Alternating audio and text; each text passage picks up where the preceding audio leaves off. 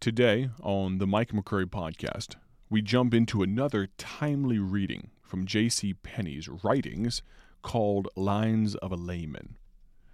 Here's the title today He Did Pretty Well. He did pretty well. My own experience teaches me that if one is sufficiently thirsty for knowledge, an elaborate school building and all the gadgets that go with it, highly desirable though they may be, are not absolutely essential. The little one room schoolhouse made of logs in the days of the pioneers and a few books have formed the educational foundation of many of the greatest men of the ages. Even the absence of these simple, rudimentary advantages need not constitute a barrier to knowledge. You are, each of you, familiar with the story of a young man in Illinois who, having no money, borrowed books and learned mathematics by working out problems upon the back of a wooden fire shovel with a bit of charcoal by the light of a fireplace.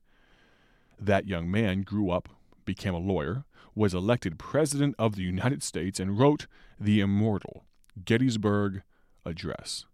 Abraham Lincoln did pretty well.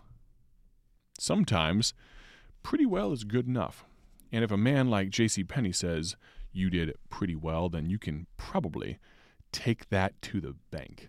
I love that thought, though. All these accoutrements, all the accessories, all the gadgets, all the elaborations, not strictly necessary. I would guess a work ethic, a thirst, a desire for more, for knowledge. That will stand you in better stead. Thank you, Mr. Penney, for the reading today, and I'd like to say thank you to you, the listener.